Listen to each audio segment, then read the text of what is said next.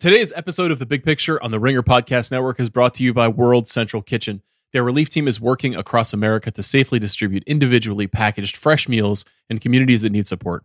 They're now serving tens of thousands of meals daily in some of our biggest cities like New York and L A. And they're launching initiatives across America to deliver fresh, hot meals to hospitals and clinics, fighting on the front lines while keeping local restaurants in business as well. You can directly help the heroes in hospitals and clinics who are fighting for us, and you can keep your local restaurants alive. Please go to theringer.com backslash WCK to donate. We're trying to raise two hundred fifty thousand dollars, and if you have the means, it's an unbelievably great and useful cause that helps our hospital heroes, emergency workers, and local restaurants. Please give whatever you can. The money goes directly to World Central Kitchen, and it's a charitable donation. Once again, that's theringer.com backslash WCK.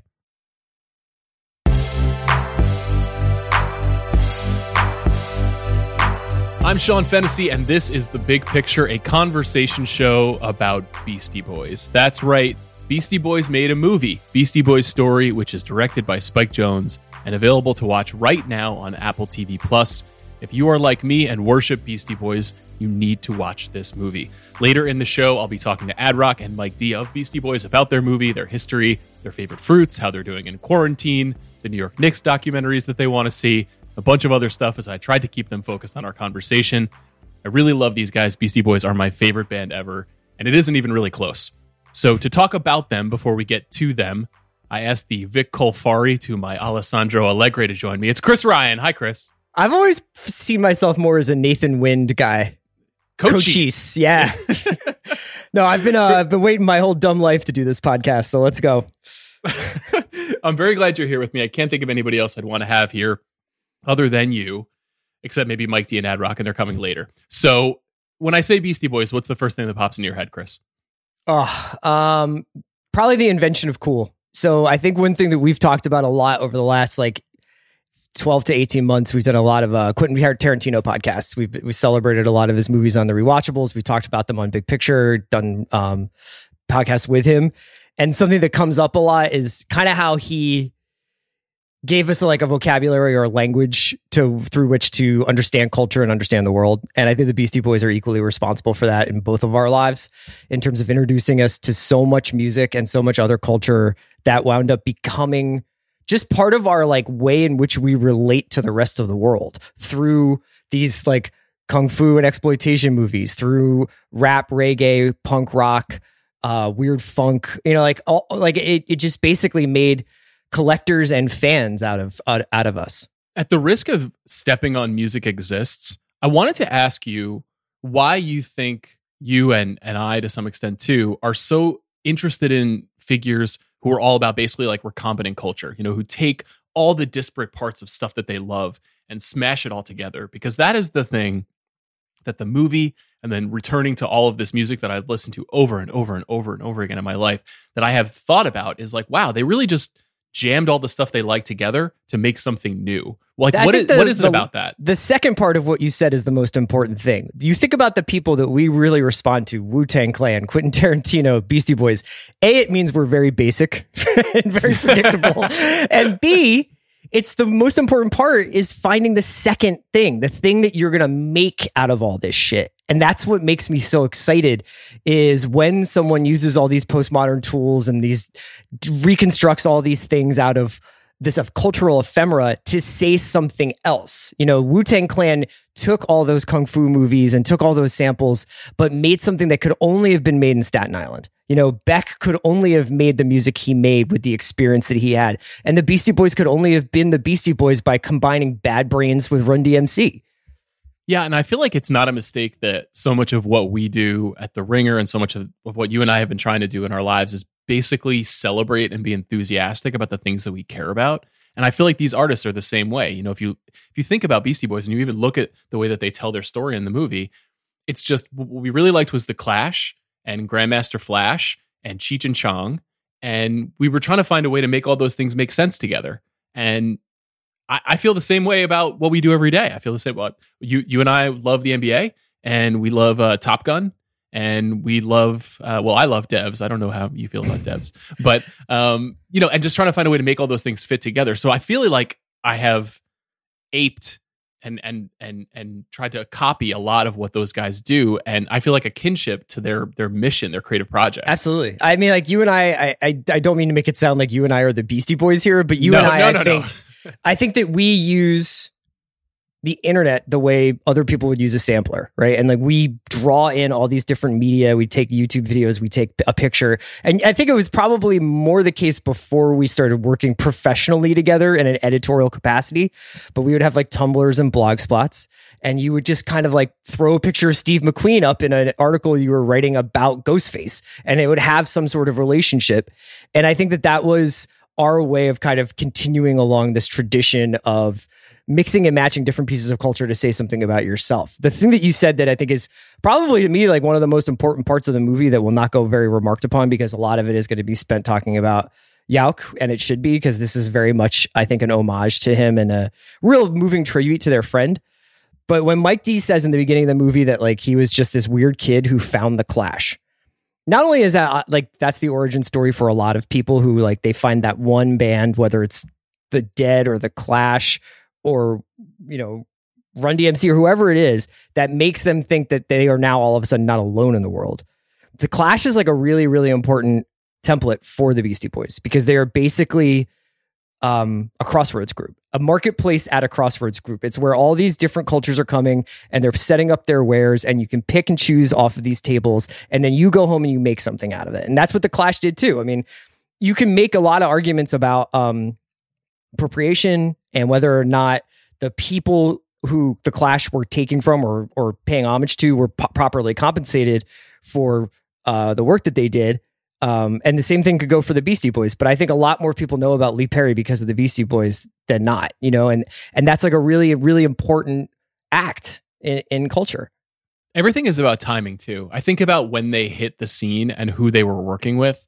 And on the one hand, I guess there's an, an appropriation question. I, I think that they've moved past that so effectively, because they were just literally there with Russell Simmons and Rick Rubin and Run-D M C yeah. making music together. And like they were a part of something that was essentially punk at the end of its first true like lightning rod phase at, yeah, at the New end York of that hardcore, first decade. Basically. Yes. Yeah. And and rap at the dawn. You know, I mean, they weren't there necessarily in in the parks in the South Bronx, but you know, nineteen eighty-three But Cookie Puss was getting played on the radio. Yeah. Yes. Yes. And there's that great moment in the movie where Afrika Bambaataa is asked about Cookie Puss by one of the members of the Beastie Boys. And you can see like they're there. They're there in the moment, and they're going to Danceteria and, you know, performing for white people, introducing them to rap in a way. And yeah. that couldn't have happened if they if it was just five years earlier or five years later. The same is true for the Clash. You know, it's like they arrived at a time when the world was ready to hear a rock band try to play reggae and what that means for what the future of reggae. Um, there's something also about this specific approach to the world, though, that jumps out to me, which is it's not just this is what we like. It's this is what we like, and I don't care if you don't like it, and I don't I actually don't care if you don't get it. Because when I think about the things that I knew when I first heard the band, it was a you could you could fit it inside of a very small box. I just did my cultural reference points, the music that I knew about, the the records, the comedy, everything that they were throwing in. I wouldn't say that I discovered them because they were sampled for three seconds on a on a record on Paul's Boutique, but they were a window. You know, I had never heard of Sadahara O until I heard the Beastie Boys rap about him. You know, like there's so much in their music, the sampling, the lyric writing. Even if it isn't, their songs are very rarely like high-minded. You know, they're not necessarily pursuits of big ideas, but they put big ideas in front of you just by dint of what they were interested in. And I, I liked that kind of take it or leave it quality that they bring to it. And that I feel like that really comes out in the movie too, don't you think? Yeah, it's only a couple of people are lucky enough to have other people care about the thing that they care about. You know, you can you can play the game and you can try to ride the wave of what's popular at any given moment, but it's so weird because what the Beastie Boys did, especially once they moved to L A, I think, wound up having such an incredibly profound formative effect on all the culture that comes after it. But it, it so it winds up being underrated as as to what a zag that was, how crazy it was for those guys to be like, yeah, we're going to leave New York. We're going to leave behind rap. We're going to go to Capitol from Def Jam. And we're going to work with these two producers that basically no one's ever heard of and assemble these like really out there incongruous samples to build together a new sound that we're going to use to define us for the next couple of decades. The other thing I wanted to talk about, because I think is probably also a reason why you and I like them so much, is that and this comes across very much in the movie, is how much they combined the personal and the professional, and how much their work was an extension of their friendship. And, you know, I, I like to think of a lot of my work as an extension of my friendship with you. And um, I really loved the amount that they would re- reference. The Beastie Boys were essentially about getting together, talking shit, getting some takeout, talking some more shit, skating, and then making music. And that's great. That's the project. The project was their friendship together, and the music was the result. Yeah, and it was not strategy. You know, like when you talk to them, they're kind of blissfully unaware of how it worked out the way that it did. And I don't I don't think it's false modesty. They're just like, we literally were just doing what we thought was cool and mm-hmm. fun, and we were not market testing our approach to the world. I mean, a lot of this is obviously happening at the beginning of a lot of cultural changes, so there was nothing to really measure it against in the first place. But even beyond that, even as they got more and more success and they started moving into the nineties and, and even the two thousands, you just get the impression that they were such a self-contained and self-involved in the good way kind of unit that, I, I don't know, I always, I just really looked up to that. I really looked up to the idea of saying, like, this may not be fashionable, or it may just seem a little bit left of center, or even it might be deemed like somewhat inappropriate at times, but they were they were trying to find ways to do it in ways that were meaningful and true to them. That I think is, I don't know, it's it's very a very, very intoxicating concept to me. It remains that even to this day. I think my favorite, a lot of my favorite people who make shit are ones who are very, very competitive, but very, very skeptical of fame. And, you know, the Beastie Boys, I think, were making their best music at a time when a lot of mainstream artists were still really uneasy about their relationship to corporations, and about their relationship to advertising, and about their relationship to politics, and and and a lot of those other things, and especially uneasy about their relationship to celebrity and fame. Yet they were super competitive. They wanted to make really important records. When they made videos, they wanted their videos to be the best. When they performed at Lollapalooza, or if they went on the M T V Video Music Awards, they were like, we wanted people to be like, the Beastie Boys house that shit. And that was like, it was like that kind of ethic of like really badass New Yorker with like somewhat indie rocker aversion to any kind of like responsibility that I really responded to. Me too. I, we're going to talk about our top five favorite songs. Before we get into that, I think we should talk about the videos, and we should talk about the albums very yeah, briefly. Sure. So you mentioned, you know, when they made videos, they wanted to make the best videos. Their videos were always very handmade. They were always very clever. It seemed like similarly, they were following their own path in a discreet way. Um, I think of them really as a very, very important M T V band. I don't, mm-hmm. I don't, I'm not sure if they would have worked as a band at large without the visual, almost like comic aspect of their persona. And that includes Fight for Your Right to Party, but it also includes So What You Want. And then of course, Sabotage, and the way that they kind of marked, forgive this phrase, but like hipster cinema over sure. time in yeah. the way that they made movies and collaborating with Spike Jonze. And I mean, what do you think about them as, as visual artists before this movie? Yeah, it's so weird, because it's like, everybody's buddy had the high, like had that high eight camera who was like, and let's like, like make a movie on the weekend. Can you imagine if your buddy was Spike Jonze? Like, that's Crazy. So annoying. Like, it's like, it's one thing to just be like, yeah, it's cool. Like, jump in the shopping cart and we'll do a dolly shot with it. It's like really frustrating to be like, man, I wonder if my if my friend had been Spike Jonze, would I be sitting here with you today? um, but you know, like.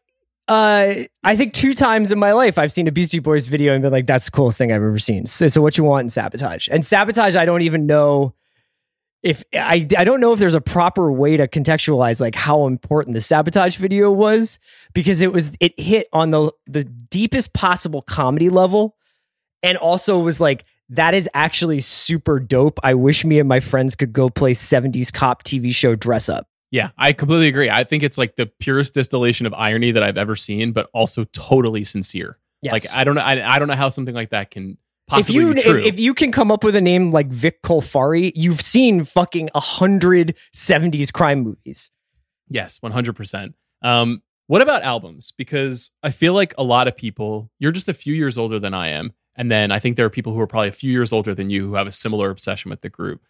I don't know how many people younger than me have quite the same emotional commitment to them. I'd be, I'd actually be curious to know generationally how they track, but I do think people tend to chart their life by when they discovered Beastie Boys, if if they're fans of the group. What is the what is the album where you were like, oh, this is a thing I have to be close to? Well, I mean, it's hard. It, I, you can't overstate the importance of License to Ill in like be, my my childhood. Um, it it became my generation's first favorite album, I think, for a lot of people, and also for young pubescent, prepubescent boys, like essentially the dictionary for better or for worse. My my favorite records by them were very much uh, Check Your Head and Ill Communication, though, because I, I I look at them as a as a piece almost. The L A records, I know that they made Paul's Boutique there too, but I think that those two records are their artistic peak, and there's so much interesting music being made in there, and also feature their like most absolutely like raw, pure songwriting, like their best songs. Yeah, I have a similar experience on favorite albums. I'm Given my age, I think I was aware of Fight for Your Right to Party at a very young age because it was so anthemic and inescapable even at five or six or seven years old. But I think the So What You Want video, if you're, I was probably nine when mm-hmm. that came out, was transportive. Was Yeah, did like, you ever like know you what saying. a fisheye lens was before that? No. Yeah. No. No, it, uh, it, like it totally captured my attention as a kid. It probably is one of the significant things that got me hooked on M T V in the first place. I wait, I would wait hours watching one hundred twenty minutes waiting for them to play that video. Um, and all that stuff predates what we view as like alternative culture. It predates Cameron Crowe making singles and cr- and grunge and rap rock, and uh, they're like so far ahead of the curve on all of that. Like, you know, for lack of a better term, like white culture, white alternative culture. It's so funny to think about how they, and they always kind of operated in their own orbit, their own stratosphere in a lot of ways. They were uncategorizable in many ways. But still, I think they were the introduction to rap along with um, The Chronic, which mm-hmm. is also, you know, celebrating a kind of anniversary this week because it's been added to streaming platforms. Right. Those two things hand in hand in ninety-one, ninety-two, I just think broke a lot of people's minds. But I'm with you. Ill Communication, I think, is like a perfect... perfect thing, just like a perfect object that will be with me until I die. And that that goes for the visuals too, and the story that they're telling, and the way that you can see them evolving as people, the way you've gotten close to them, and that that's talked about a little bit in the film. Um, the other thing that goes pretty much unremarked upon in the movie that I wanted to hit on quickly is like they yada yada the fact that being a Beastie Boys fan from nineteen ninety-three to nineteen ninety-nine was like being a fan of M C the M C U. There was yeah. like a label of other artists you could get excited yep. about. There was uh, a magazine that you could buy and read, which was a really cool magazine that had great writing and great amazing taste. magazine. Yeah, uh, called Grand Royal. And there was a clothing line. There was like there was this whole world, and this was at a time when rap groups, Wu-Tang, like you mentioned before, also did this sort of thing. They kind of spun up the business of their art into profit. But with Beastie Boys, it always felt a little bit less accessible, a little more undiscovered, a little bit more like a Clubhouse kind of mm-hmm. approach to stuff. I always just loved that specific aspect of what they were doing. Yeah, that comes across really well in the movie where they talk about G Sun Studios, which is the place they built in Atwater Village in East L A, or like, you know, north, north in, in, in lo- the east side of Los Angeles. I don't know if it's East L A. Um, and they talk about Christian Hosoi and Jason Lee coming over and skating their half pipe. Guys playing basketball. I think there's a track on a bonus a- track on one of the albums where it's just like the sound of people playing basketball in their studio. It's like the Atwater Village Basketball Association or something is the name of the song. Song, and uh, it's great. I mean, you can just you just really feel like friends are hanging out. And you're right. You used to just be like you would find out about skateboarders. You would find out about other musicians. You would find out about how like.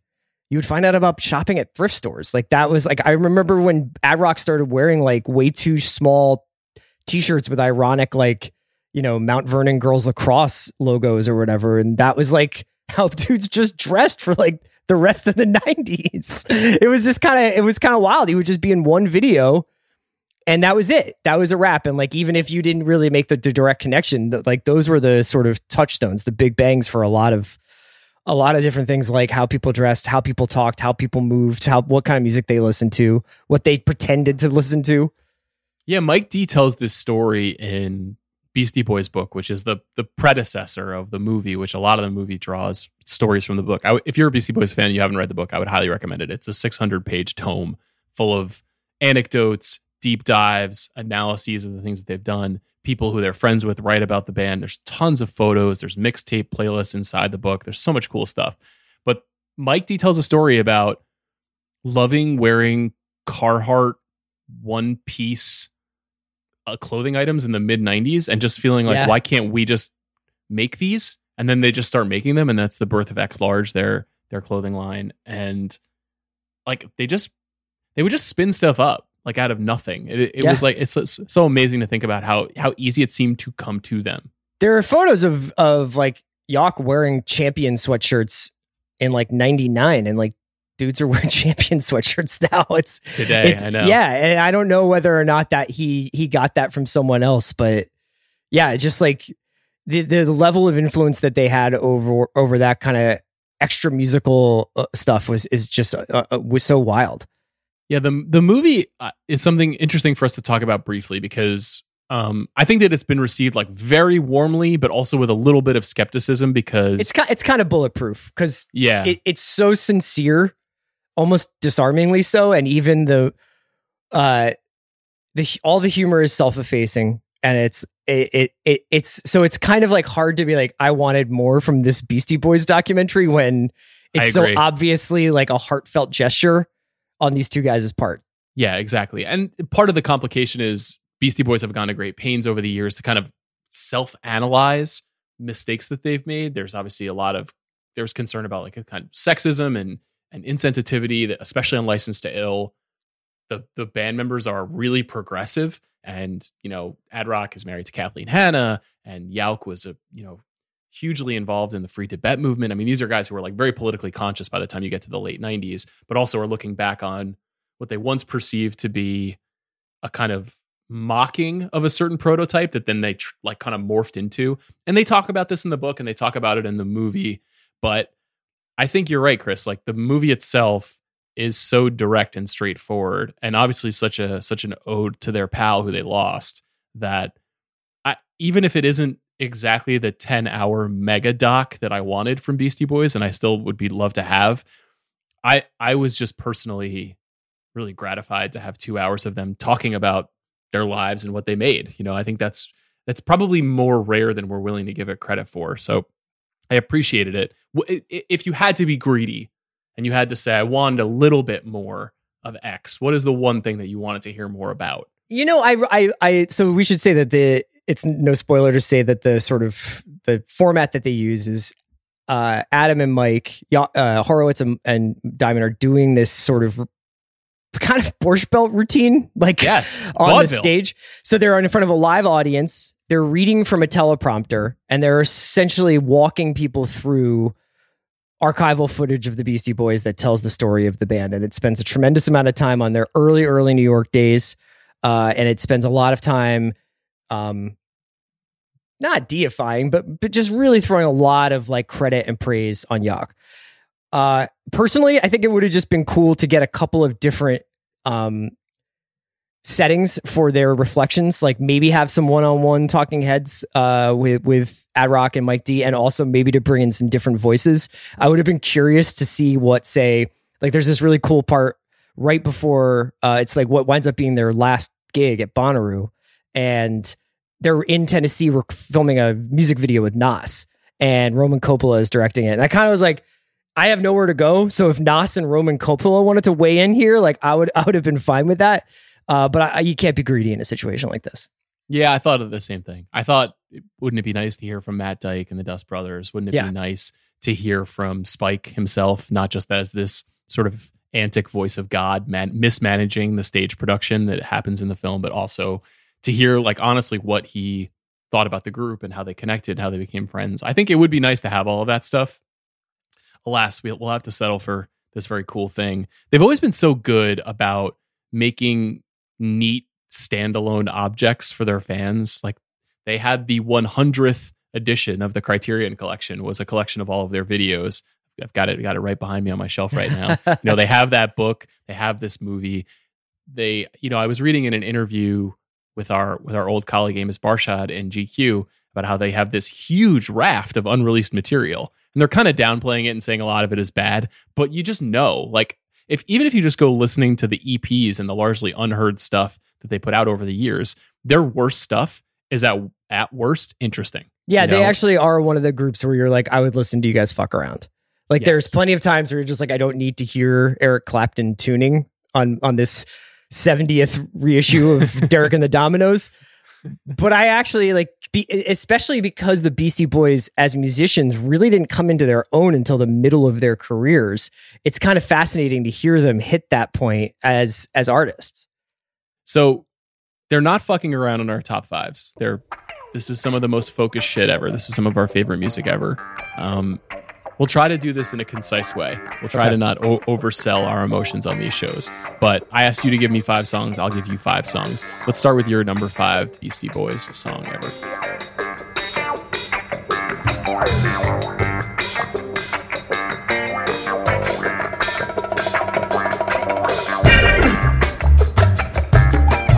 So I, I went with Sabrosa, which is an instrumental cut and is basically my hat... my uh, cap tip to their musical ability and, and their desire sometime in the early nineties to try and turn themselves into the Meters. Yeah, it's kind of Which an amazing no small thing. Feat. Yeah.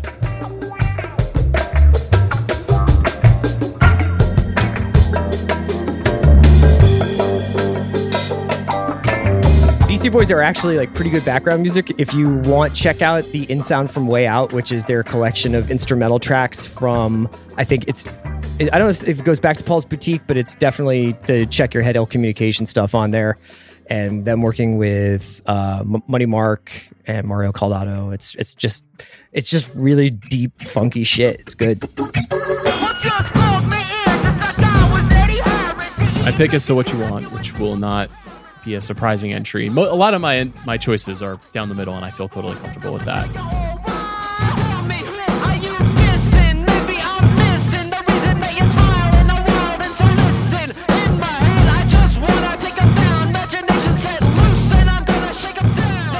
Also have So What You Want on your on your mm-hmm. list.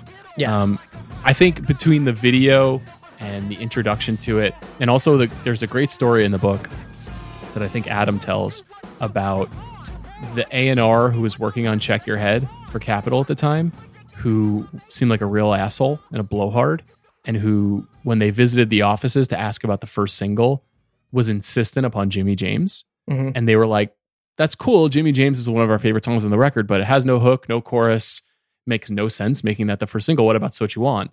And he, the guy was like, eh, I don't know. So What You Want? What number is that again? And then they have to have a ta- cassette tape. And they have to rewind and then fast forward to where So What You Want is on the record. And then they press play. And as soon as it starts, he's like, wait, so what is this called again? And they're like, So What You Want? And he's like, this is the one. This is it, guys. And it dawns on them that he's not listened to the tape, that he doesn't know anything. And the, he only suggested Jimmy James because Jimmy James is the first song on the album. Um, but So What You Want is like, it's infectious. And it's one of those, like, it's a talisman, I think, for a lot of people my age. Like, if you were into that, you could be friends with a person. You know oh, what I mean? Yeah, for sure. And then, and that video, like you said, um, that video is just like, there was black and white and then it was color when that video came out in yeah. terms of just like, the way in which they captured what it was like to physically interact with a song. What's number four, Chris?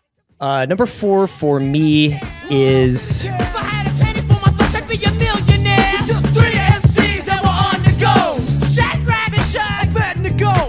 Shadrack, which is... Um, I think this is, you know, this is on Paul's Boutique. And I wanted to shout this out because I felt like this was a good example of their... upping their game lyrically.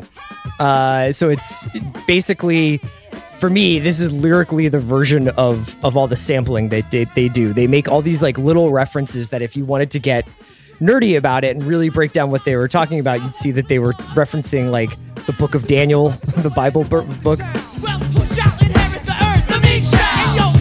Uh, the band A C D C and a Brooklyn Street Fair in the same song. And if you start to like really get into like the lines that they're doing, you start to just kind of put together this whole universe of constellation of references. I also picked uh, Paul's Boutique song for number four. I picked Shake Your Rump. I picked it basically because I think that there should be a party record on this list. Mm-hmm. It's still one of the great party records to me, but it does do a lot of what you're talking about here too, which is it collides so many of their interests and it shows a lot of depth lyrically, but also, you know, the Abbott and Costello, Three Stooges, Dean and Martin finishing each other's sentences style of emceeing, which is obviously was very important and, and well known. Like Grandmaster Flash and the Furious Five did that. A lot of other groups in the early eighties did that. But it started to fade out as an approach for rap groups in yeah. the late eighties.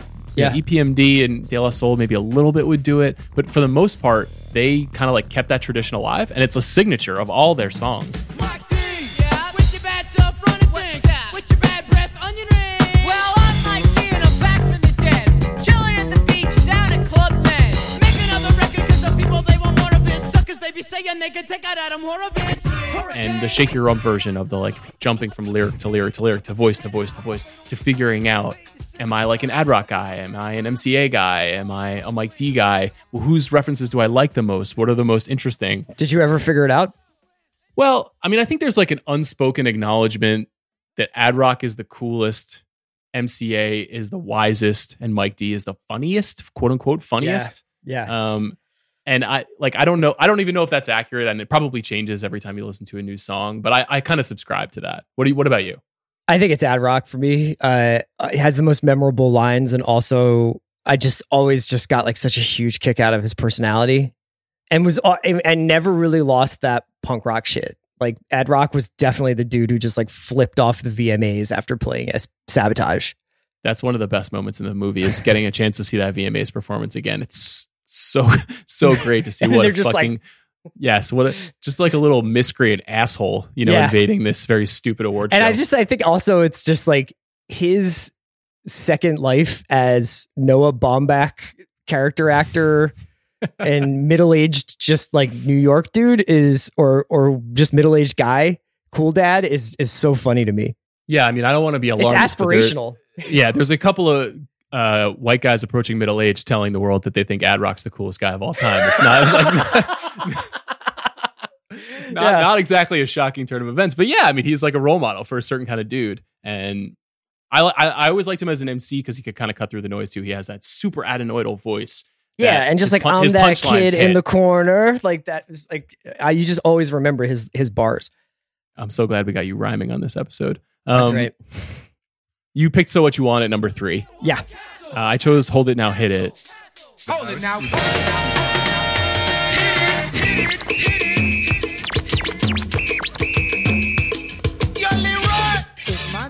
This is my only License to Ill record.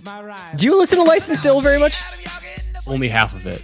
I okay. only like the real rappy rap shit. I don't like, I can't listen to Fight For Your Right or No Sleep Till Brooklyn. But Paul Revere, Slow and Low, Hold It Now, Hit It. Those are and Rhyming and Stealing it. Like those are among my still my favorite songs. Um, like I don't I don't listen to girls. I don't. I'm, I'm thirty-seven years old. What am there's I? A, there's there's definitely a time in my life where I feel like the only thing that my friends cared about were the memorizing the lyrics of Paul Revere, which they did and which I did, and and just watching Eddie Murphy concerts. Because like that was like the, the the boy brain for like ten years. There's something they're about even in the maturity scale too. They're yeah. they're operating in the same with the same energy. It's like, do you want to listen to Beastie Boys or watch Raw? Like, yeah, and Hold It Now, Hit It. Like the segment in the movie where they explain how it came about is simultaneously the dumbest and smartest thing I've ever seen. They're like, you know, on that uh, Leroy Caster song where they just say, "Hey Leroy," you know, like that. Just like that, knowing that they just wanted to grab a small piece of something they loved, and then a small piece of something they loved, and then a small piece of something they loved, and put it together in a record is so obvious. Yeah. And yet I never really thought about it when I would listen to it. Like that was what they were thinking. I thought that they were trying to construct some Mozart style masterpiece of sonic integration. And they were just like, Here, here's a cool sound I heard once. I'd like it to be in my song. And I, we almost know too much about sampling now and the difficulties of sampling and how you could never make License to Ill. You could never make Paul's Boutique in twenty twenty because of all how expensive it would be or how impossible it would be to gain the rights. And there was a Wild West aspect to it, but the actual creation of it is still what's so cool to me and still clicks. Yeah. So and there well. was, there was just this whole era where when it was still flying a little bit under the radar in terms of, of, of its litigiousness, the challenge was to do it more and more artfully. And guys really took that as, oh, okay, you're going to throw the gauntlet down and flip that sample this way, and you're going to do it this way. And now I think it's kind of more of a, like, Kanye can afford to buy the Aretha Franklin tapes, you know, and that's how, and it's, Kanye does fucking incredible stuff with samples. But when you listen to, like, Large Professor or Q-Tip or Havoc do something with a record, it's different. It just felt different back then. I completely agree with you. Um, let's go to number two. What's your number two, Chris? It's Sabotage.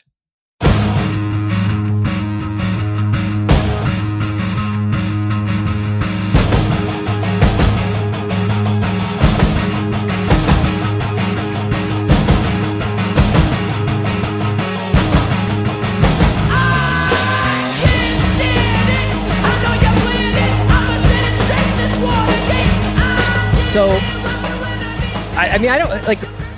I don't even know what to say about this song, other than the fact that it, it's definitely one of those songs that the second you hear it, the second you hear the opening seconds of it, you're like, I'm in. Make this part of my life. Put this on my tombstone. Play this at my wedding. It is. It immediately becomes an anthem for a, like multiple generations of people who are fans of this band.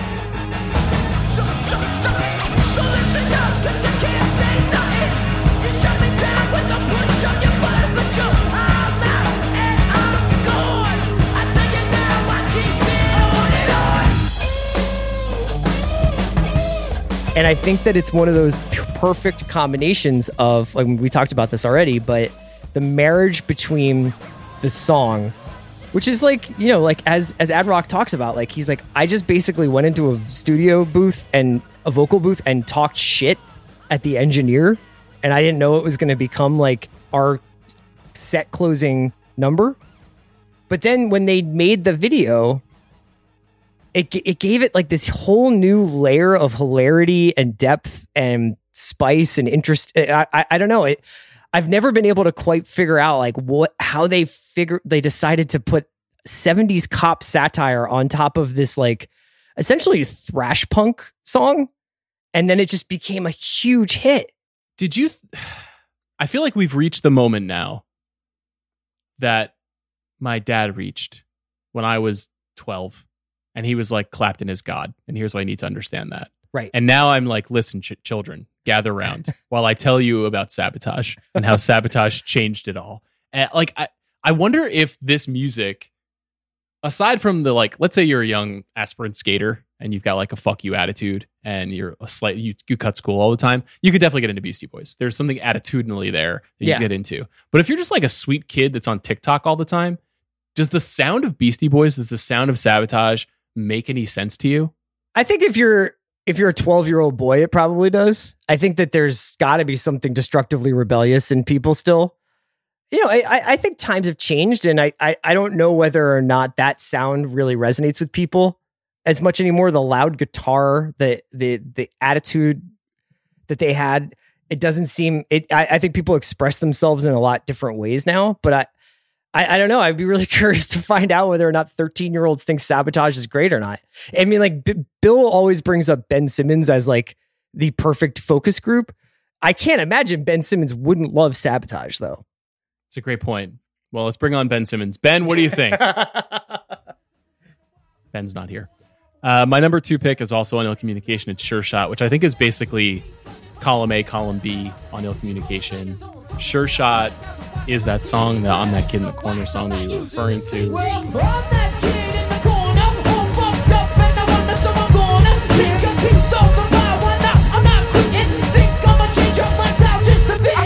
It's got some of the best rhyming that they've ever done. It's got this kind of mesmerizing flute loop as the melodic counterpoint of the song. And it's the song that was played at every basketball practice I attended between nineteen ninety-four and nineteen ninety-six. It was on every warm-up tape for all of the suburban kids of Long Island. And I don't even know why that was. I think it was it was just aspirational. It was just like, if I can hear this song, I'm cool. And if I'm cool, I can be good at basketball. Yeah. And that's a, like a magical power. And I, that's another song too. That's like, you, Chris, you play that song at my funeral. Okay. You got it. I'll, I'm going to do a solo version like uh, Will Ferrell in Old School. You're my boy, Blue. uh, we got a deal. Um, I love what you picked for number one, Chris. What'd you pick for number one? Album openers. What a fucking Rickey Henderson right out of the leadoff spot, man. Every album has a banger. Even, I think Paul's Boutique is like, so Paul's Boutique is To All the Girls. So they go Rhymin' and Stealin' on Lic- License to Ill.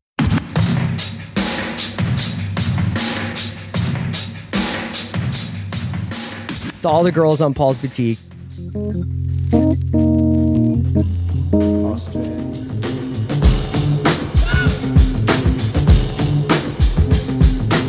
And then a run of Jimmy James, Sure Shot.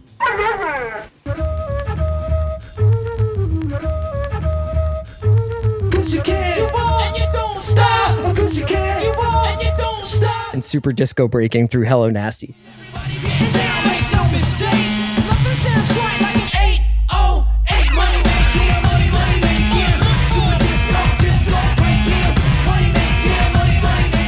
See, now there's two two schools of thought. One is, you open your album with something kind of epic and sweeping to introduce the concept. That would be like on, say, like Jay-Z does like the uh, Rock Dynasty intro track on La Familia or something like that. Or you put your number one single first and then go from there. They can do either one. They can do either one. But like when you listen to these these first tracks, like if you're like, I'm going to listen to a Beastie Boys record, never, ever, ever fucking put it on shuffle. If you can take anything from this podcast, they really meticulously assemble these albums, and those first songs are always like the absolute crank shot to the jugular. I love that. And I feel bad because we haven't talked about Hello Nasty at all. Hello Nasty, you know, it's considered their last great album. They had a couple yeah. more after that. And it was probably um, like their apex in terms of like everybody agreed that they were brilliant musicians, the most fun musicians we had. And I think that there was that run, that tour, I remember. It was just like, it was, it was kind of like you had to go see them. You had to go see the Beastie Boys. Totally. They, th- that was their, their sort of apex, maybe not commercially because License to Ill sold so well, but in terms of being universally beloved and almost yeah. like easing into elder statesman of the thing. They were like adult, even... adult Ferris Bueller's. It was just like every single group of people liked them. Yeah. And that record is really, really good. It's like way better than any rap, rap group's fifth or sixth album has any right to be. Um, it gets a little bit of short shrift in the film. They obviously have a lot of affection for it, but by the time you get to our, you know, the the hundredth minute of the movie, you don't have a ton of time to spend on it. But it had a lot of big hits. It had a lot of successful videos, and it was on M T V all the time. They were performing at the V M As, and they had that huge tour. And Super Disco Breakin', also also a jam, also a jam I might have heard a few times um, warming up for basketball. Yeah, the layup line, man. Right, exactly. My number one pick is called Looking Down the Barrel of a Gun.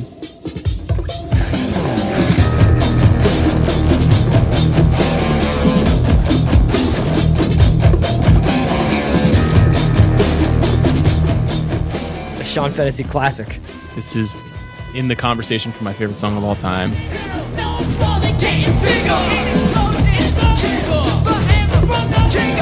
There's a there's an egg-headed reason that I like it, which is it's basically the introduction of what would become their sound, which is super sample heavy, super intense, but also live instrumentation. You know, there's I think it's Ad Rock who's playing guitar on this record, and it also features, you know, this very, very heavy mountain sample.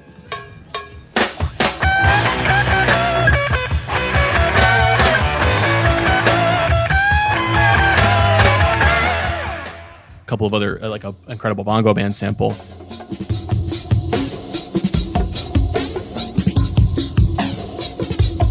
It's like the most propulsive song you'll ever hear in your life. If you ever need to soundtrack your next fist fight, put on Looking Down the Barrel of a Gun. It will work perfectly. Or if you ever need to drive from New York to California. Oh, so this and, is your Cannonball Run track. Totally. This is when I'm doing the Vegas drive. We just put this on a loop, do one hundred ten. That's on the fifteen. That's how I live. Um, it's really just one of my, it's one of my favorite things ever. And it's like haunting and kind of like scary. It's a, it's a, it's an unusually like, it's a, not a happy song. Yeah. As, as Beastie Boys songs go, but it's, it's like an amazing creation. Love to listen to it. Um, Chris, any, any closing thoughts on Beastie Boys? Can I ask you a kind of like a weird hypothetical? Of course. Had M C A not, unfortunately, left left us. If he had not passed away, do do you think that they could have continued to make relevant records? Like how do you think, like, seeing those guys up on stage at their age, could you imagine a Beastie Boys at middle age record? I mean, I think that they would have. I, I what how relevant it would have been or what it would have evolved into would have been interesting, because they kind of got to their dad phase a little early. You know, they, yeah. they became they became a like a jazz samba band when they were in their early thirties, mid thirties. Yeah. I mean, I mean, they, they really did move through the life cycle of musical creativity very quickly. And so I don't know. I don't know. They, they strike me as the kind of guys who would have become like composers. You know, they would have worked on films together. Obviously, Yauch was, um, you know, owned a mini studio and was a film lover and a director himself. But I think that they probably would have just continued to do the elder statesman role of, we're going to organize a concert, a benefit. Yeah. I would have been, I, I don't actually know how much of this Mike and Adam do to this day, but it would have been interesting to see them shepherd younger artists or work more. Like, I didn't get a chance to ask them about what they think of rap right now, but I am always interested in that. And they tend to like blow off questions like that. They're like, oh, we're like in our fifties. It doesn't matter what we think. Yeah. But I do actually want to know what they think. What what did they think of Juice world? You know what I mean? Like, what did they think of something like that? Like, could they get into it? Did their kids listen to it? How do they find themselves? But as far as the records that they were making, I, I found the last two records like very sweet, more sincere than they had ever been. Right, To the Five Boroughs. Ton- and what was the other one? It was uh, To the Five Boroughs and Hot Sauce Committee Part Two, which was oh, sort of right. like interrupted in their production because Yauch got sick um, and was released, uh, you know, during a very complicated time for the band. And there's some cool stuff on those records. Like, there's a Santi Gold song, there's that Nas record that you talked about, but it's it's definitely, you know, it's late period stuff. It's like a lot of great artists' late period stuff, which is like, you can hear them. It's them doing their thing still, but something has has moved on. Um, yeah, I think they would have been a great every three to four years at Coachella band. Um, come come come through, play the hits.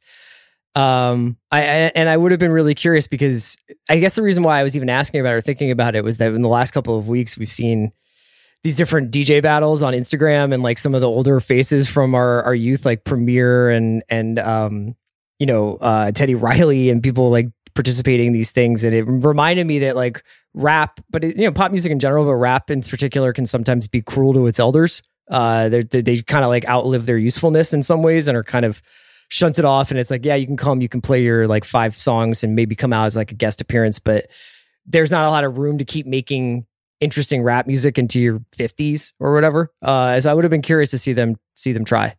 One of the great things about them is that they're not just rap, you know, that they are punk and funk and jazz and calypso and sample stacked, you know, paraphernalia. Like they, they really were everything to me. Um, and I think their music is kind of foreverable. You know, it's like there's, it doesn't have, it, it, it's not dated, maybe with mm-hmm. the exception of License to Ill, which feels very much like an early eighties rap record. All of their records, I think you could drop into the atmosphere right now and be like, isn't this crazy how someone made this? Yeah. I mean, like that, that was, they, they made, they took some of the most timeless music ever made. Shout out to Black Oak, Arkansas. And they made timeless music out of it. And it still sounds as good to me today as it did when I was thirteen, um, which either means I'm old as shit or they made perfect songs. I think both things can be true, Chris. Thank you for doing this with me. I appreciate it. Let's go to my chat now with Michael, Mike D. Diamond, and Adam, the King Ad Rock Horovitz. Hey, it's Bill Simmons. I just wanted to make sure you were listening to podcasts on Spotify. Here's how you do it. First, search for your favorite podcast on Spotify's app. They have a library of over seven hundred fifty thousand pods at this point. So let's say you're searching for The Rewatchables or The Dave Chang Show or The Ringer N B A Show. Once you find them, click on the follow button. That's how you subscribe. Then click on those letters near the top of the app that say podcasts. All the pods you're following will pop up, separated by episodes, downloads, and shows. Wait, it gets better. On Spotify, you can adjust the speed of the pods to seven different speeds. zero point five times is the slowest. I actually sound drunk at zero point five. You can do zero point eight times, one point two times, which is my favorite. Everyone sounds like they just had a good cup of coffee. And then there's one point five times, two times, and if you're completely insane, three times. Anyway, Spotify's app connects directly to many of the best automobiles in the world. It even has a CarPlay feature that's pretty cool. Best of all, it's free. Download Spotify on any device, and you're good to go. Should you be embarrassed that you're not listening to podcasts on Spotify? Well, I don't want to app shame you, but the answer, unfortunately, is yes. Make the move. Listen to podcasts on Spotify. Back to yours.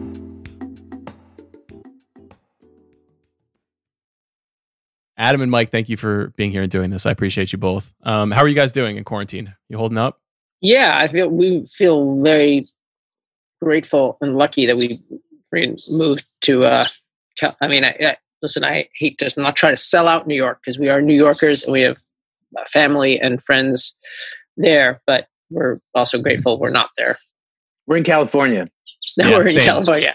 Me too. I'm a New Yorker who abandoned New York and moved to California, and it's it's. I feel good. Did you guys, yeah. um, what have, what have you guys been watching? I was wondering if you guys watched The Last Dance as I think about what's going on with you guys. Yeah, definitely. The, I I was just talking about that. Like I just, actually just last night, I was watching episode two. Um, I, I'm really enjoying it. I mean, I can't separate the fact that like, you know, the, the, the time span of that documentary, it's like, you know, we're, we are in New York City, we are in New York, we're putting out record after record. We're on tour. We're, we're, uh, you know, playing in a lot of these, you know, at that time, like we're playing in a lot of these buildings where the Bulls were playing. We're going to Madison Square Garden and, uh, watching Michael Jordan crush the Knicks. um, you know what? Give me a fucking Hubert Davis documentary, fucking Trent Tucker or Hawthorne Wingo. I want to see fucking Michael Jordan. Yeah, Adam, you really are becoming... Wait, no, I'm going to stop. Why are you so bitter right now about this, Jordan? He's, listen, GOAT is a GOAT. Why do you have to be mad about it? Well, I'm waiting for Celebrate the Chris Childs him. documentary. about, but you guys you guys did license a song. I didn't, we didn't, I've we seen didn't a ask, future we episode. Didn't ask about, we didn't ask about the best Christian basketball player, Adam. Oh, yeah, that's right. I shouldn't say that. The Christians will fucking Alan, take Alan my head off. Allen Houston, who Allen Houston probably still gets paid like two million dollars a year by the Knicks, I bet. Just because. I was thinking a lot about it for the same reason as you guys, though, watching the documentary and then hearing the maestro in a later episode of the, the series. I was like, this is wild how much it closely mirrors the time when you guys were so active and getting so famous. Right, so anyway, so yeah. So my point before Adam started hating on Michael Jordan for no good reason, because the man is clearly one of our most talented athletes. I will ever. never forget being at Yauch's house and we were watching a Knicks Bulls game and Scottie Pippen got a rebound, and he didn't just get a rebound. He got the rebound and then tapped it on the backboard and came down and passed, did an outlet. People play with our New York Knicks. It's not funny. They don't play against them. They just play with them. It's not, I don't like that, that. That is true. You're right on that. Because you got something to prove. You're in like the world's most famous arena. You're in Madison Square Garden. You could just beat the Knicks, or you could be Michael Jordan and drop fifty-five on him, you know, or Scottie Pippen and right, whatever. And the only the only weapon we have, the only person who stood up for us during this whole little John Starks. That's it. I thought you were going to say Jeff Van Gundy. Jeff Van Gundy when he was holding on to Pat Ewing's leg. Miami. Wait, which was that Miami? When, when that fight happened, that was Alonzo. That was in Miami. Yeah. Yeah. It's good. I mean, that's definitely Van Gundy highlight. Um, but no, anyway, so what I was trying to say, so yes, there's we had this like overlapping parallel, and we and but I what I'm liking about watching The Last Dance is you just realize nothing's that simple. It's like it's it's very complex. The Bulls, not you know, the the starting five of the Bulls are these very complex, very different personalities from very different backgrounds, and then you have Phil Jackson, and then you have the G M. And you have the owner, and the fact that he even could work as long as well as it did, as long as it did, is so miraculous. You know, and, and to me, I guess I look at it like that. There's a lot of similarity uh, to to band life in that, because ultimately with bands, it, it's it is this really fragile thing. You know, where where you gotta get along, but even if you're not getting along, even if there's some friction between you, that's also good, because then sometimes that. Feeds, you know, as long as you're as long as you're vital in terms of doing this thing together, but you also really do have to have each other's backs at the end of the day for people to really push it, because otherwise you're not going to feel comfortable really pushing yourself, whether you're in a band or you're on a team, unless you know you really feel secure that like everybody else has got you. I was as I was watching The Last Dance, I was and as I was watching Beastie Boys Story, I was thinking about just what how powerful nostalgia is and what it's like to look back on your life. Like, are you guys comfortable with being a part of people's nostalgic experience at this point after doing the book and doing the film? Like the the look back, how do you feel about in, engaging with that as part of your as part of your life? Um, it's fantastic. You know, that we made music that people enjoyed and and meant something to them and keep it with them and they pass it down, you know, down to friends or whatever, you know. It's fantastic. Well, I, I would say to put it in Ringer terms, like, I think I'm grateful because we're not, it's like our fans, are, it's different. Like uh, people really have this relationship with our music, which, which sometimes is a little weird because I think it means that they have a relationship with us, but they, but it's really, they have this ongoing relationship with music, and it's more about the music being a soundtrack for their lives in different times. So it's not like, you know, I, I don't think it's like just this straight up like nostalgia in the past thing, like say Footloose. No disrespect, Kevin Bacon, very nice guy. Of it, you know, people love the film Footloose. Adam, you're probably a fan, right? You know, I don't know that I've ever actually seen the whole movie. I remember Chris Penn breakdancing on the street. But I don't really remember much else. But I'm just saying, you know, like I, I guess what I'm trying to say is like Footloose is a moment in time, and we have like We had we have this time, this like shared arc of time and shared like span of history somehow with our fans. So that I, I don't know, I'm kind of we're kind of uh, grateful for it, and the fact we, that we, we and were I like think, totally we were like totally eighties and totally nineties, right, Mike? Yeah.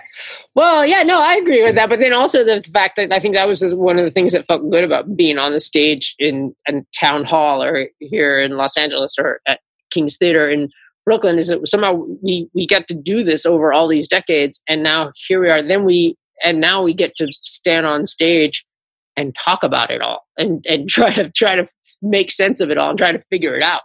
Hey, Mike, can you tell your kid to stop walking around naked behind you? He's not, he's just topless. He's fully...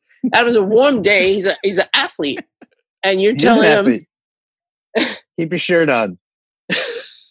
You think, hey, Mike, talking about Davis and his kids, you think they're locker room guys or glue guys? What do you think? No, Skylar. Skylar is. Let me tell you. And actually, it was this. It was literally this way when I coached when I coached him in rec league basketball, and even he like he's a kid that like he's just. He can't take it. If you're not as good or as serious as him, he has just no tolerance for you. So it's like you either have to step up as his teammate, you either have to step into his world.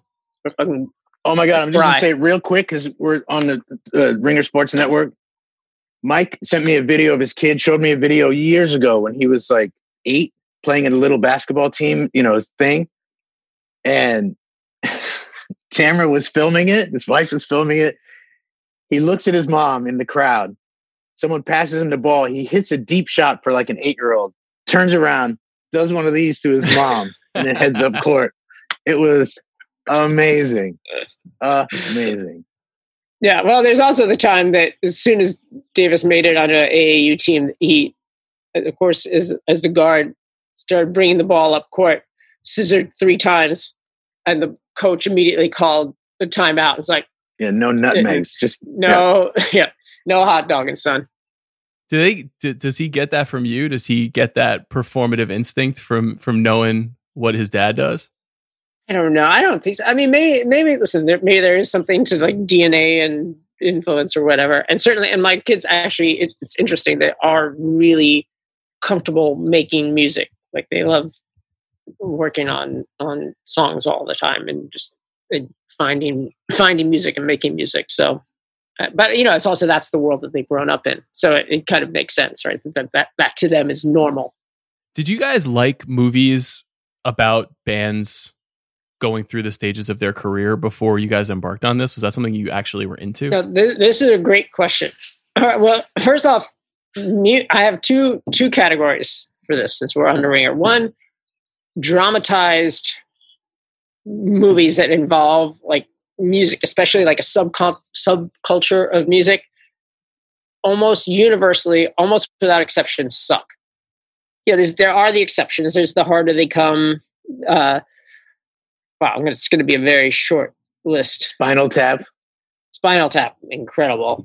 Uh, so there's a few, but in, in terms of dramatized music stories, especially like around a sub subgenre, like, yeah, if you want an example of a not so good one, film that we are in, Crush Groove.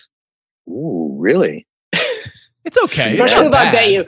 No, I bet you. If you were to watch Crush Groove right now, I bet. I mean, you I don't. We've seen. It's I've seen it once. Pretty bad, I would think.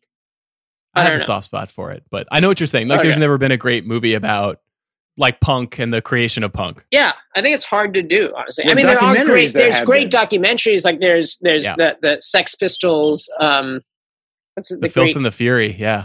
You know, really great doc, and I felt really in it, and it was really satisfied. It was about something that I loved, and I felt like I knew about, um, and I felt it was very genuine.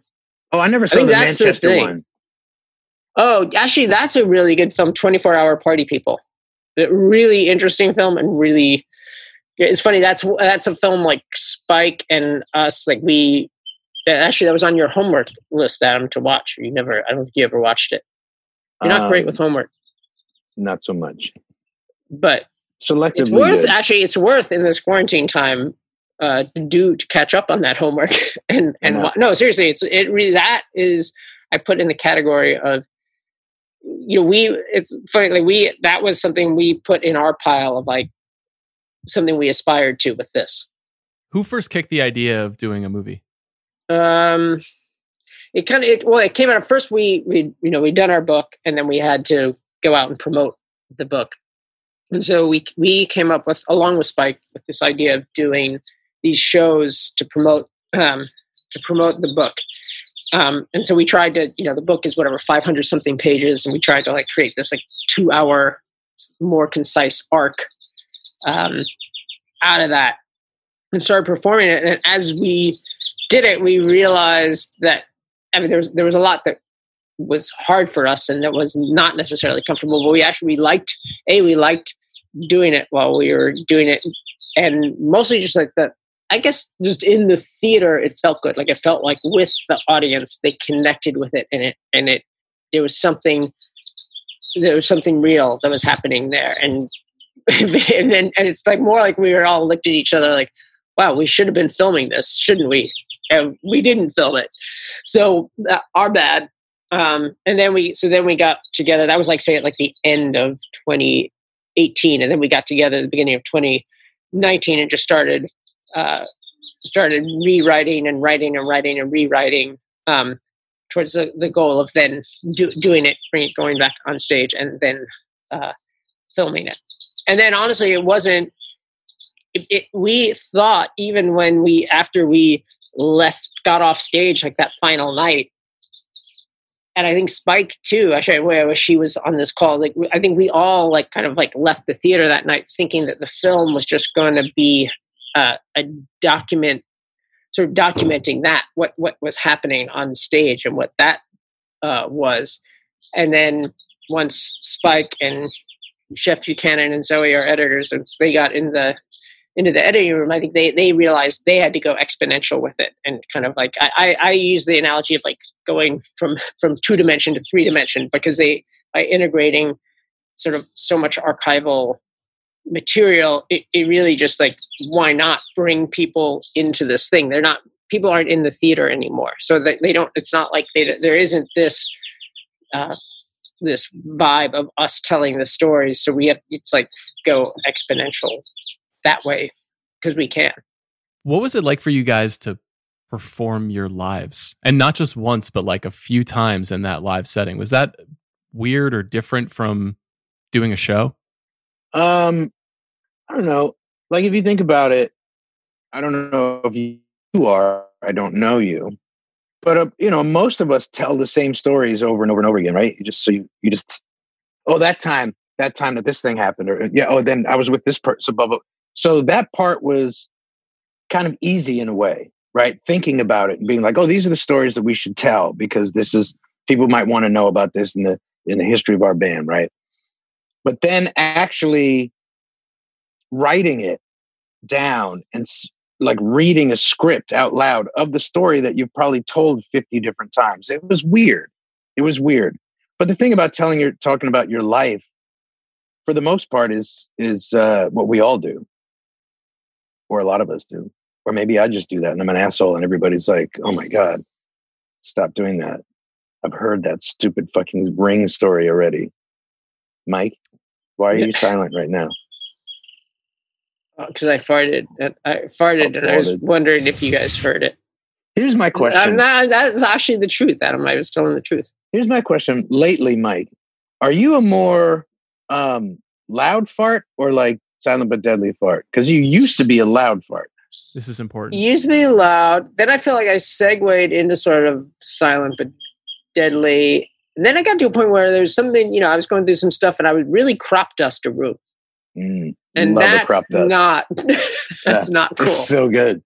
And thankfully now I think I've really dialed some things that are a lot more dialed on my digestion, honestly. And, yeah, uh, you know, just the, the farting straight up is a lot more under, without, you'd have to actually ask the topless uh, fifteen year old Scarlett Diamond. He'll, he'll weigh in very candidly on that. I saw him walking around with a bass behind you. What is he doing?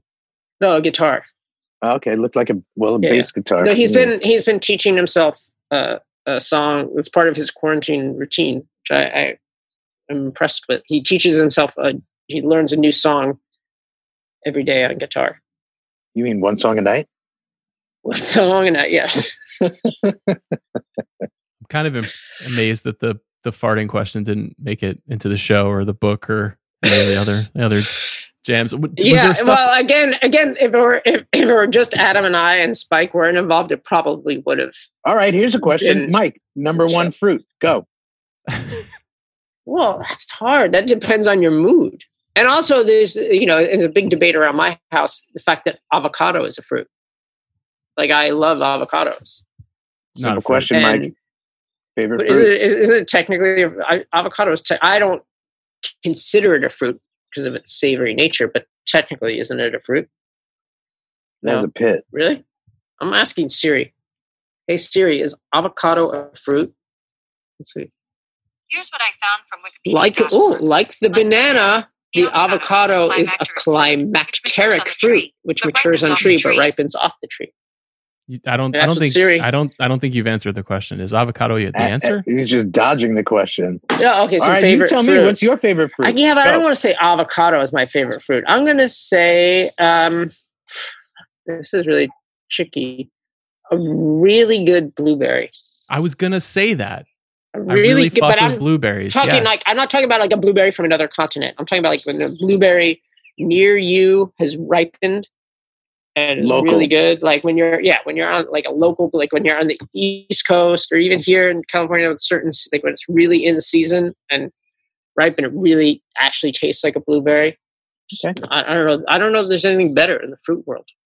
Adam, you have to tell us what your favorite. Oh, fruit I don't. Is. I don't eat fruit. Got set up for that. That's some vaudeville shit right there. That is a great. That was a great routine. Um, Classic. Uh, Tangelo Orange, absolutely. Okay. Now you're just stunting on everybody. Um, All right, ten. Wait, Adam, you mean like Tangelo? Ten, said with a Graham Nash. Ex, said with a Graham Nash accent.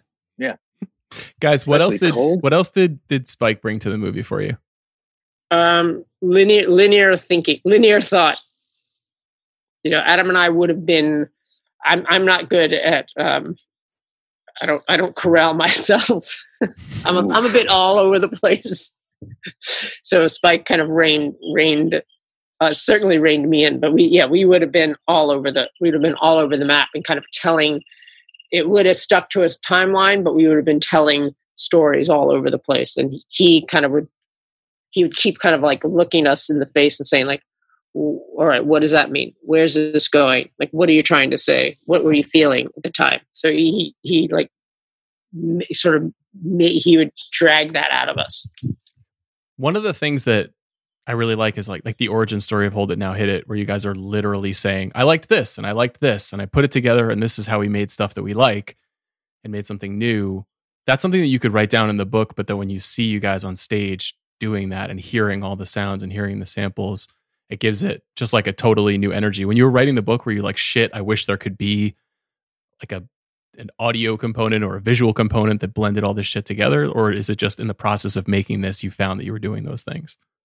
We had a lot of ideas for the book that had things popping out of the book that were audio and, and visual and all kinds of stuff like that.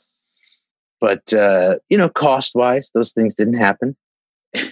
And then we were going to do a, a version of the book that had like tons of links and, and all of this stuff, like a real internet version of the book. And then it just, we just got lazy to do that.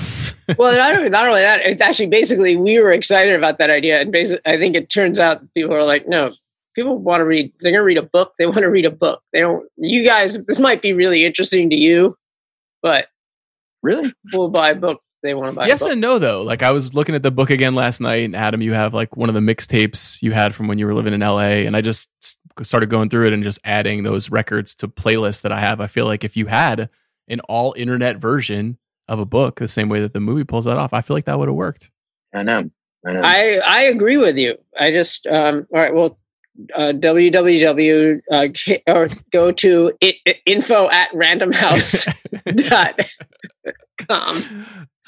And um, please email them that because, uh, yeah. But anyway, but I, I honestly, I don't think, I think the show, it was like, it was very similar to us in terms of making, um, making any of our records, I think. And, and same with the book, actually. But in that, and when I say that, it's like with our records, we weren't great about planning in advance. And it's not like we were, we were never the most prepared band.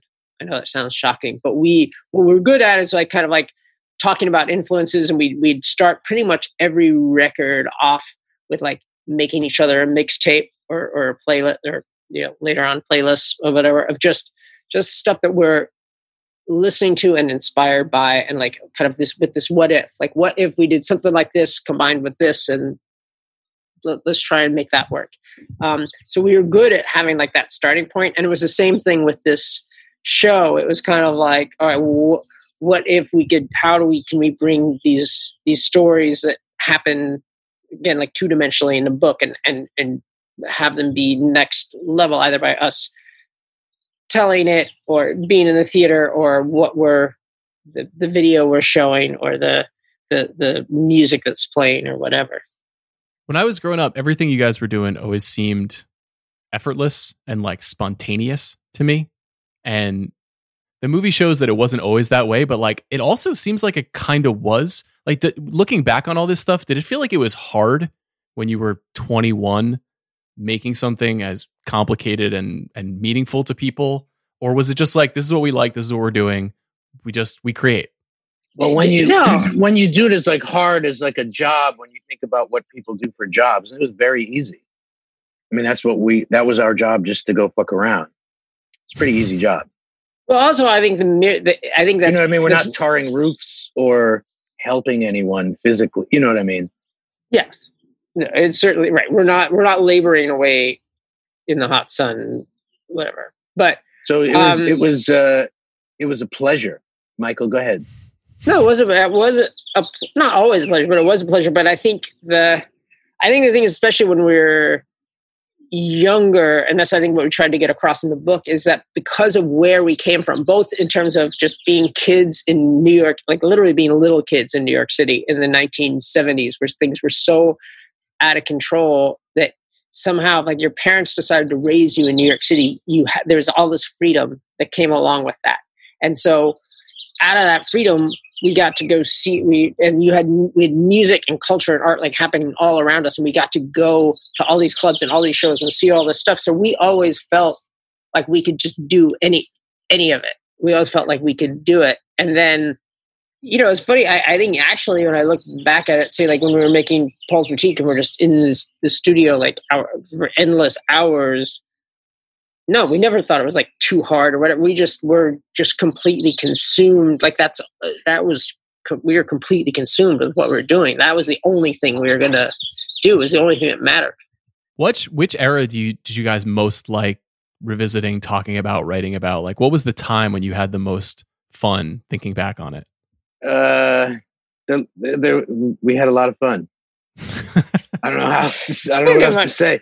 there was no one time, no one specific time where I was like, oh man, if I could just go back, I would be there. Oh, but then I would like to be there too. But then th- right. that, that time was really, that other time though, right? That was, I'm not that other time. A lot of times. We had a lot of times. Fun times. Right. Well, I do agree with, I do agree with Adam because I do agree. I think like, oh, we looked at when we first came out to L A, like, oh, that was so fun. Or like even when we were first on tour with Run D M C, like we're opening up from Run D M C. We're totally accepted into their world. We're, we're actually now, we've become a rap group. We're making rap, rap records. Run D M C are our favorite group and we're opening up for them. Like there couldn't have been anything more exciting uh, in the world. But then, I don't know, but then I also, so it's hard, but then I also think that that whole period of time when we, we built our own studio in Los Angeles called G-Sun on the east side of L A in a neighborhood called Atwater.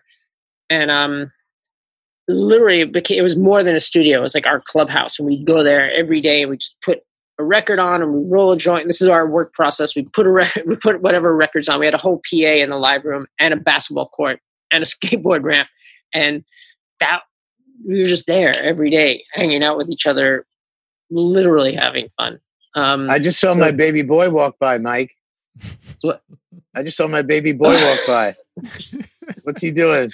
I'm missing, I'm missing. Was he still topless? No, Davis walked by. Oh, Davis. He wasn't paying by. attention to where he was going. No. Oh, I see. I see him now. He looks like he's got a pillow in his hand. Is he going for like a slumber party? What the fuck is he doing? He's gonna go fall asleep somewhere. He's going to go hide under your car and fall asleep. Strange things that happened during quarantine with teens during quarantine.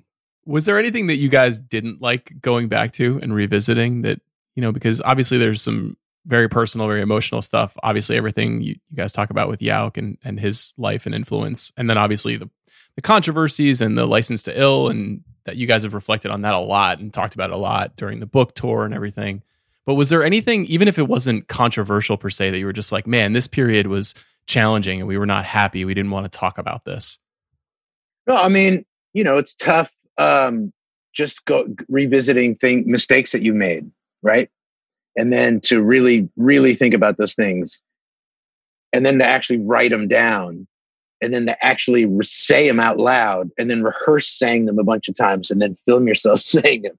It was, it, you know, it's, It, ultimately, it's good to do that. You got to face, you know, your mistakes. The only way you're going to learn. So it was nice to do. It sucked in the moment, but important for all of us. There's, there's, I would say, yeah, the way you put it there, Adam, was good. It's like a lot of layers of cringe. I said that? No, but you, because you're like, it's true. That's what it was. A lot of layers of cringe. We had to write the story down. We wrote it in the book, and then we had to kind of rewrite it again for the stage play, and then perform it in that theater, and then watch it back projected on a screen. So it was, yeah, multiple, multi-layered. I got a kick out of seeing the Lost Angels clip in the movie. And Adam, me, you've been... Me? Oh, me too. Yeah, yeah, I bet. Um, and Adam, you've been, you've did, done a couple movies in the last few years, but Mike, you're not, you're not as much of a movie star as your bandmate. No. Were you, were you, are you comfortable in that, in that role, in that universe I'm, now? I'm, I'm comfortable seating the role of thespian to Adam. Um, do you want to talk about how you how you really feel, Mike? Is there? I feel like there's a little bit of jealousy. It's not competition; it's more jealousy. Oh, I'm jealous because I can't do it, Adam. I'm not. It's, you know, I'm not. You know, you're a born natural. The jealous talent. One's envy. You know, you're like the. the I, I, I don't think you'll be comfortable with this analogy, but you know, a lot of people talk about you. Oh, being it's the, Debbie D. What's up? A lot of people talk about you being the Michael Jordan of acting. Really? Really? Who says that? I want to... Someone saying that? I mean... No, but come on, Mike. We're on the uh, sports... Uh, I think of you network. more as like... I think of you a little bit more as like the Steve Kerr of acting, but... Hey, I'm not mad at that. What did, what did Biz Markie say? What did yeah. Biz Markie say about me, Mike? Uh, come on. God. Again, I have to say this? Yes, again. All right, well, well, you said it wrong yesterday. Yeah, what, what that you have Van Exels? He did say you no. have Van Exels. No, L L said Van. No, Exels. he no, he was like, all right, he's like, he's like, he's oh, he's like, Ad-Rock had handle. Bismarck was talking about playing basketball with us in, in the nineties at our studio where I talked Keep about going, how we Mike. put Keep on going. records and play basketball all the time. And, and Biz still like fondly remembers coming to the studio and playing basketball with us. And he's like, yo, remember, of course, first he started talking about his shots at him. Let's remember. He started talking about some hook shot that definitely never happened. Like, remember, I was making like the hook shot. I was like calling like Kareem. Yeah. And we were both like, huh? And he's like, oh, I know, no, it wasn't a hook shot. I, I was, I was saying off the backboard. Right. But, but then he Get did the say, point. he did say, Adam, you have handle like, like Iverson. Wow. And Iverson, and Iverson, truthfully, though I think Jordan's obviously one of the greatest players of all time. Iverson, one, and I think a lot of people would say the same thing, one of my favorite, favorite players of all time. Probably my favorite. Incredible. Yeah. That's, that's, that's bold stuff from a Knicks fan, though. Yeah, but I don't feel like we hated. There's always this like Philly, New York thing, but I don't, I don't know. I, I don't say Charles feel. Smith. Maybe it's just because Philly wasn't competitive in those year, like in the in the like in the Ewing in the like the Ewing glory yeah. years. They rose. I love Walt died, Frazier, though. right? I love Walt Frazier. You know, love Patrick Ewing. But I'm just saying, like you know, Indiana daggers. Indiana, you know, yeah, we had to hate them. Indiana because of Reggie Miller and because it was just you know we'd only get so deep in the playoffs and we lose. Um, but with Philly in those years, we just didn't. They weren't in that discussion the way that Indiana, Chicago, and even Miami was. It's true. Um, I wanted to ask you guys a little bit about Yauch, who is a, a obviously a massive movie fan and a filmmaker, and had you know has his own movie production studio. Um, what do you think he'd make of Beastie Boys Story, and you know what do you think he would have brought to it? It's funny, we we've talked about it. I think he.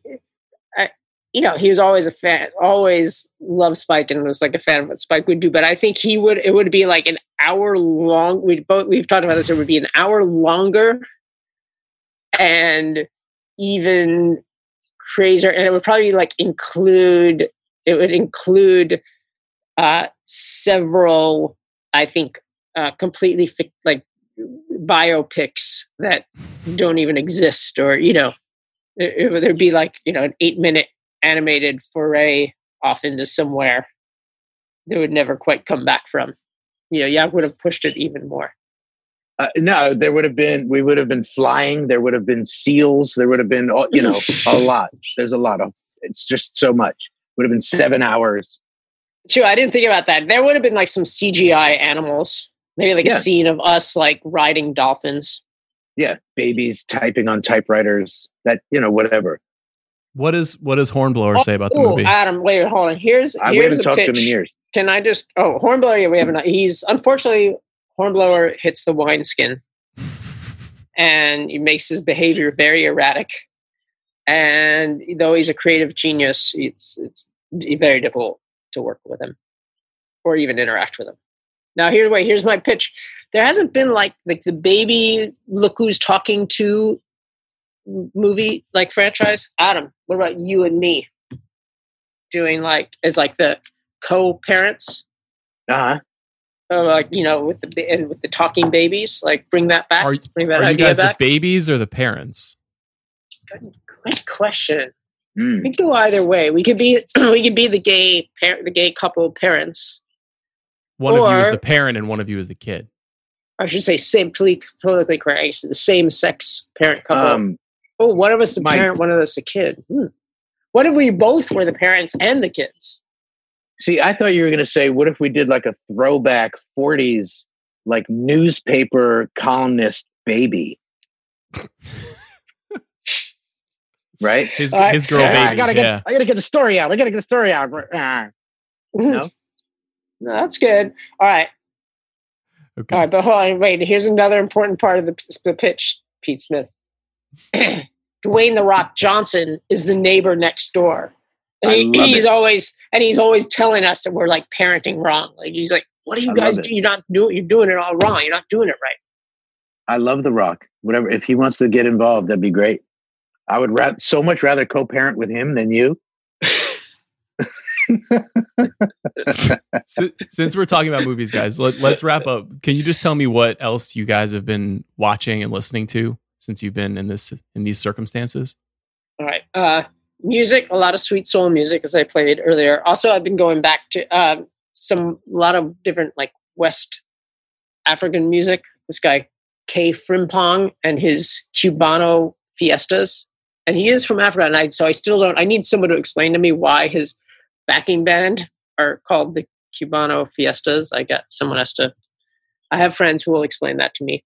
Um, movie wise, as, as you brought up in, and I talked about uh, definitely The Last Dance, uh, I've been watching most recently. We, I have to say with my teens, we've gone, we've been, and it just seems to work really well in these times. Uh, with my te- with my teens, we've been binge watching uh, on teen comedies. Like we sort of, or I shouldn't say teen, they're, they're, let's just say not the most mature comedies. Like Pineapple Express holds up so well. Step Brothers, still a classic. Tropic Thunder, we all watched.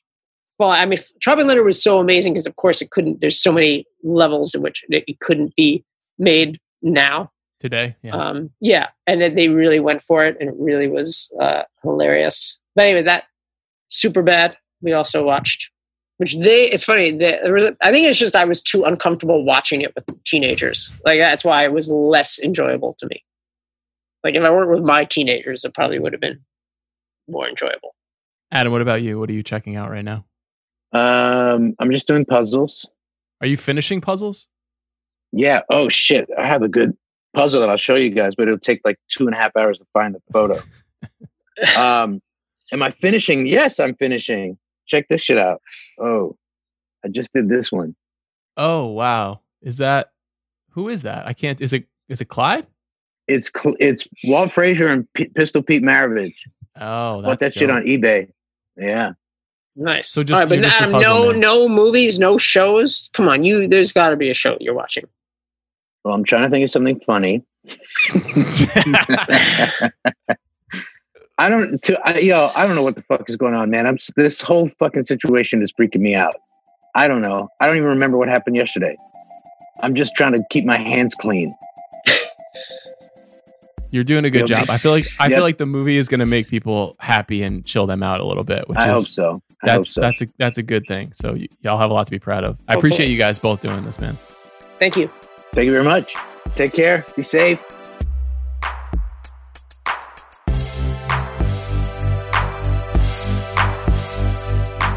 Thank you to Beastie Boys. Thank you to Chris Ryan. Thank you to Bobby Wagner. Please tune into The Big Picture later this week. I think we're going to be talking about the top ten courtroom dramas of all time. Should be a fun episode. Me and Amanda Dobbins. See you then.